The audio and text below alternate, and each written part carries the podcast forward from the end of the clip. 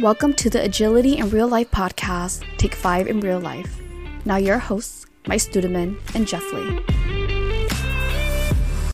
Welcome back to the Take 5 IRL, Take 5 in Real Life podcast. Uh, I'm Jeff Lee. And I'm Mike Studeman. Uh, Jeff, uh, to get this uh, episode kicked off, do you mind if I get a little racy? Please do, Mike. That's what everybody has been really waiting for. Well, it's not racy in that sense. Mm. I'm talking about uh, roles and responsibilities, racy in that regard. Gotcha. I know you. Hopefully, been, we don't uh, lose a bunch of people, but if actually if they're still on beyond that intro, they're probably going to stick with us for a few more minutes here. Yeah, they're brave souls if they uh, if they made it through that. So I know you've been uh, working with a team as a coach uh, this week that's uh, dealing with some roles and responsibilities issues. You want to kind of set that up for the audience? Yeah, and it, it comes with us. We were we run into this in various ways. Uh, sometimes within the Scrum team, uh, people are trying to figure out, or specifically within the group of developers on a Scrum team, what their roles and responsibilities are, or if it's you know outside of that group.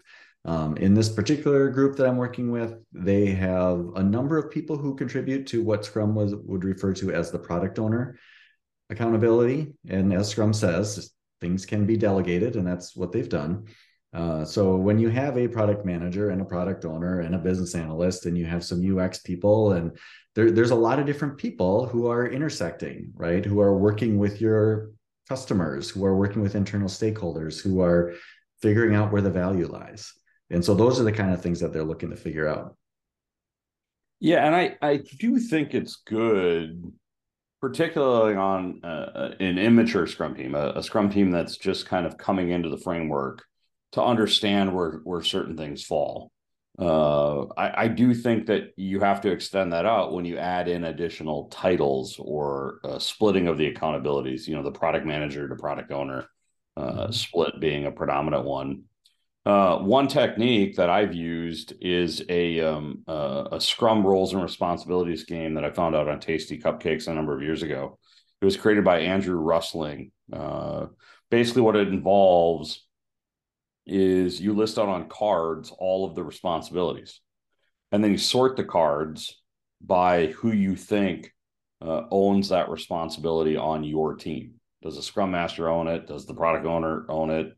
Now, Andrew's game is designed just for Scrum, but I think you could extend it uh, to the model uh, that you're talking about. Mm-hmm. Uh, another tip that I'll give is when I've played it, what I've liked to do uh, with the teams that I played it with is you create another kind of area, and that area is the contention area.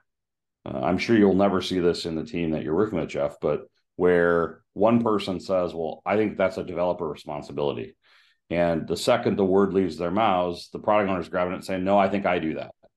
Okay, well, then we put that in the, the contention column. Mm-hmm. And either the agile coach, the scrum master, the leader, if it's a Kanban model, then has a responsibility to watch where that contention occurs when they're actually building the product and facilitate the team through that.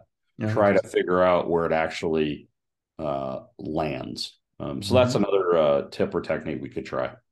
Yeah, that's fantastic. Uh, the technique that I used with them is basically, I love getting people doing quiet writing. Um, so they they came up with a list of what are the key things that you do in your job, um, and then also you know looking through that list and looking you know once everyone did their own list, looking at each other's lists, where do you see overlap or things that were close to overlapping? Uh, and so that's where we started the discussion. And in some of those overlaps, like we had multiple people who said, My job is to support developers. Okay, let's overlap that all day long, right? Um, Absolutely. But maybe there were some others where they're I'm the primary person to coordinate with a particular stakeholder. Okay, we probably need to talk through that one. And so similarly, we were categorizing those into where do we need to dive deeper and where is the overlap beneficial for us. Yeah, I think the big thing to remember is uh, like with anything, you don't want to go too deep. You don't want to go too defined. Uh, I think you can take any technique and and turn it into a liability. I mean, I've seen immature Scrum teams that have uh, created pages upon pages of documentation about who does what, mm-hmm. all the mm-hmm. while they're not building product. So you can uh, you can get a little racy, just don't get too racy with your scrum team. Yeah, well, and I want to differentiate from the you know those people supporting the developers in the scrum team from the developers themselves. And again developers that's that's everybody who's building the product within the scrum team whether you know whether your specialty is software engineer or uh, database or tester or whatever it is right? Um, those are all it examples. They could be other examples. In that group it's good to note what people's strengths are what their specialties are they're all responsible and accountable to build the product. Absolutely. You don't want to fall back into kind of those waterfall patterns of, well, I did my job right. They were great requirements. Jeff, you must have screwed this up in design. Yeah, we've had this conversation before. Purely hypothetical example there. yeah. Exactly. Uh, any parting thoughts on this one, Mike? No, like I said, uh, it, you know, okay to lay out some roles and responsibilities just don't go overboard because the more time you spend laying them out and arguing about them, the less time you actually have to build the product. Yeah, way more important than clearly defining what your roles and responsibilities are. Communicate, talk to each other. Um, small teams working closely together can resolve way more than a document is going to do for you. That's a great note to end on, Jeff. Thanks. All right. Thanks for joining.